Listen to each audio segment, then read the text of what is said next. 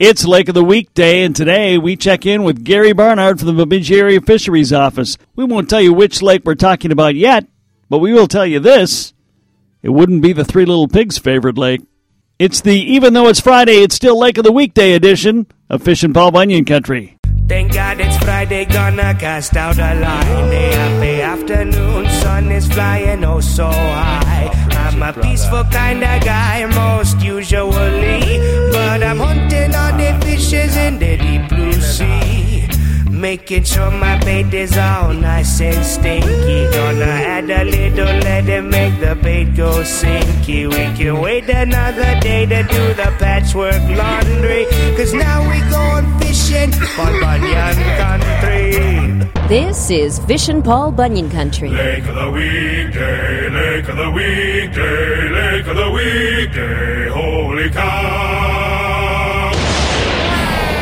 It is Lake of the Week Day, and we're checking in with Gary Barnard, the Area Fisheries Manager out of the Bemidji office. As always, Gary, thanks for taking the time today. We appreciate it. Yeah, glad to be here, Kevin. This week's lake is not one of those tucked away, never heard of before lakes. Not one of those small lakes that the five or ten people who know about it will be mad at me for revealing. It's a big one. We know all about it. It's Big Wolf. Gary, no secret of that lake. It's on the Cass Lake chain, well-known lake, and historically has been a very, very uh, good lake in the in the North Country.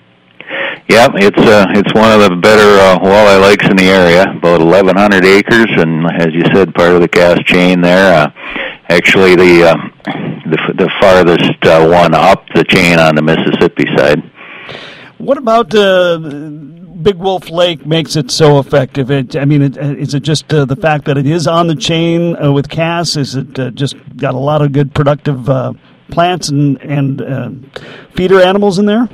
Yep, a number of those things. You know, Big Wolf being part of the chain, it's it's really one walleye population that moves throughout that chain, and you know we've done a, fair amount of tagging and and marking of fry and some other things that show the fish movement in there. And so uh, it's uh, it's a population that that moves around, and it uh, it tends to be a really good early spring type lake where uh, a lot of those walleyes are up. They do their spawning run in the spring, so they're up to Mississippi as far as they can go to the power dam, and then they uh, they linger going back down in uh, Big Wolf for for a while, feeding up after the spawn, and that's what really makes it a really good opener location. Well, certainly we, we know that there's um, you know zebra mussels in Cass Lake. I'm presuming there are some zebra mussels throughout the chain as well. Yeah, they're through the chain. It's all listed as infested waters now. Um, but uh, I don't think they're quite as well established that far up in in Big Wolf, but uh, they're getting there. You know, they're um, they're in Pike Bay. They're uh, they're they're all over the place now. It's uh, they move freely through the chain like the walleyes do. Yeah, uh, but uh, so at this point, we maybe have not seen as as uh, dramatic a changes as maybe we're starting to see in Cass. Right, you probably won't see the similar uh, clearing of water in uh, Big Wolf yet that you that you see in Cass. Um, and it's uh, you know a little farther up uh, up the chain, so it's it's getting its load of nutrients from up above as well, and uh, um, they're still going to be very productive waters, and they're still going to grow walleyes really well. Um, the the nutrients that are in that system are are going to continue to get cycled. Okay. Uh, you know, uh, I was looking at the uh, survey on the website, and that's actually from quite a few years ago. Um, I'm assuming that you know, you're since they're sharing populations, you just you're you're doing your surveys on different lakes of the chain, right? Yeah, what we do is uh, since Cass is in the large lake program, we monitor that every year with annual monitoring. So. Um, it's a little less uh, urgent to get into Big Wolf. That really doesn't diminish its importance. So we do uh, every 10 years we do all the lakes on the chain so that we can get a, a look at that population as a whole and that's actually coming up here in 2019 so uh, yeah the the one you're looking at online will be a 2009 survey but it's uh, still relevant Big Wolf is the lake of the week. We've got a lot more to cover with Gary Barnard next. Some people say fishing is overrated. For the record, they are wrong. This is Fishin' Paul Bunyan Country.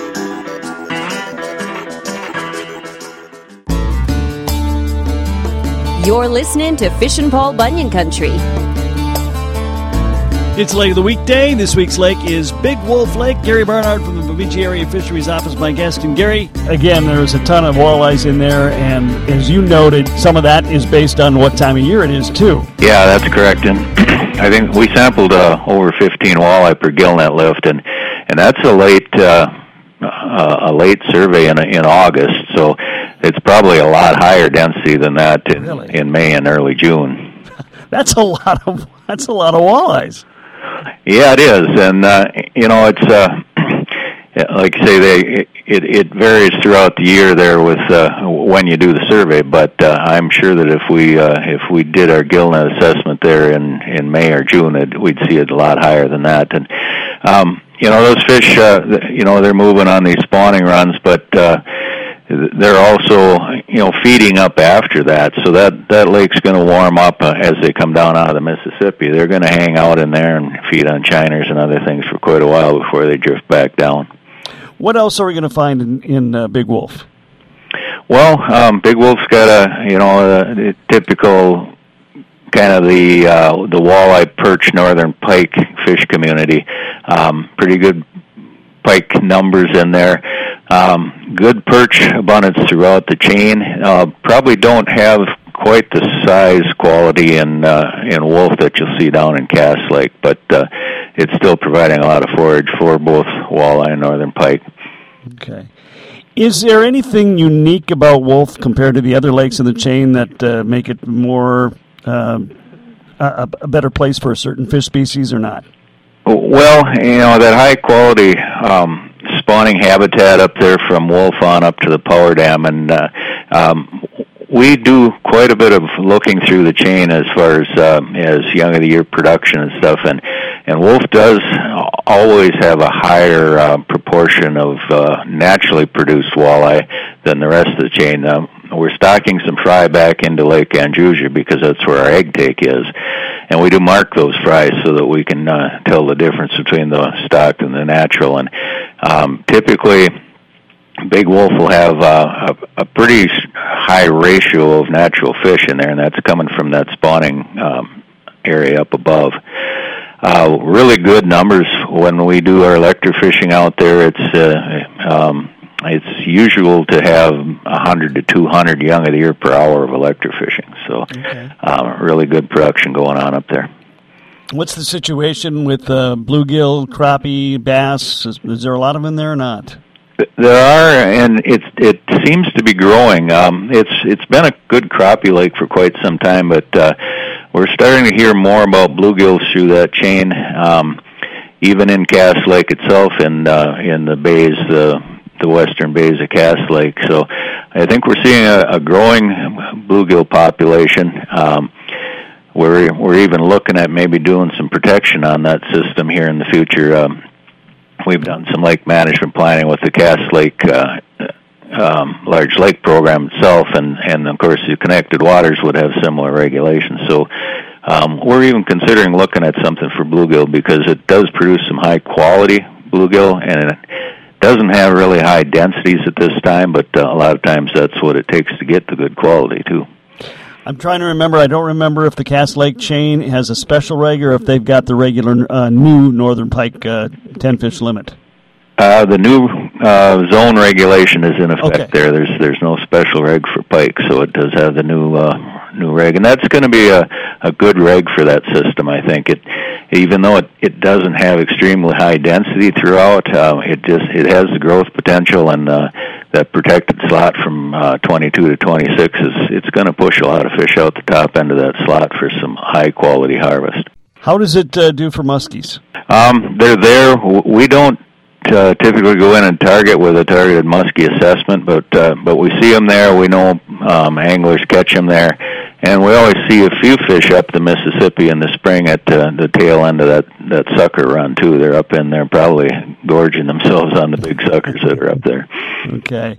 Um, so is Little Wolf connected to Big Wolf or, or not?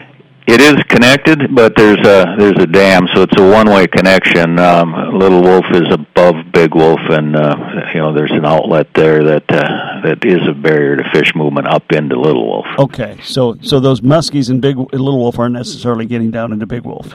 Well, they could get down. They there Okay. could be some coming down out of Little Wolf, but uh, no, nothing can run back up in there. So, yeah, they, we do have. Uh, that's one of our brood lakes, a Little Wolf, with its uh, a stocked population of muskies. So it's it's possible some of those do get down into Big Wolf and contribute to that muskie fishery. All right.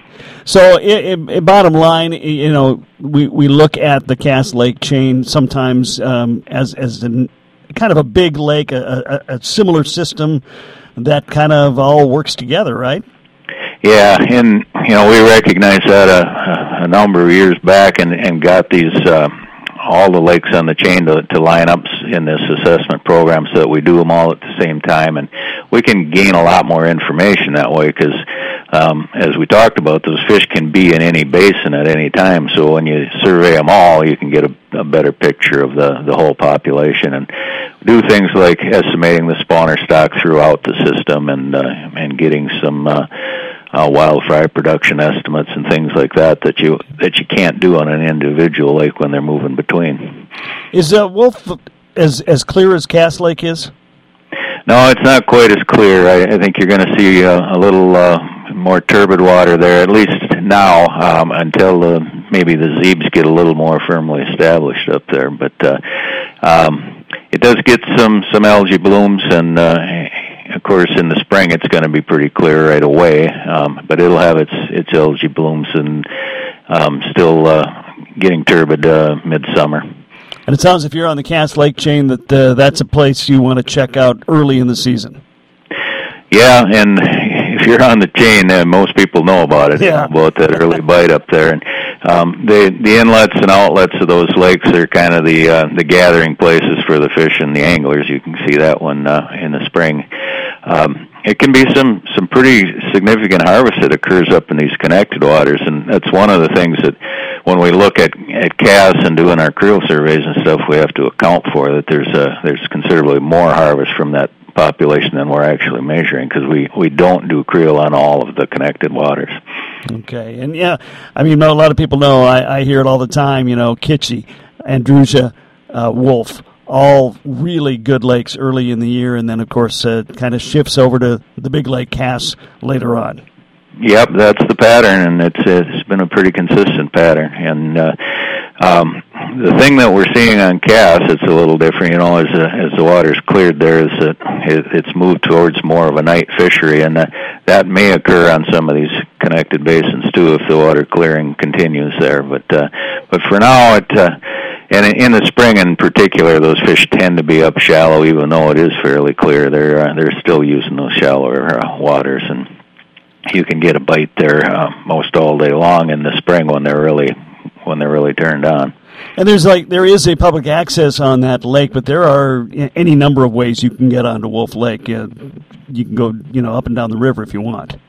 Yeah, that's correct. There's uh, there's the access on Wolf Lake itself. There's um, there's accesses on the river up above Wolf that you can take and go down uh, going through Wolf Lake, or you can come up from any of the Cass Lake or connected accesses down there. So uh, lots of ways to get there. All right, it is Big Wolf. It is our lake of the week. Gary Barnard from the Bemidji Area Fisheries Office with the details. Hey, Gary, thanks for the time today. All right, thank you, Kevin. Country, country.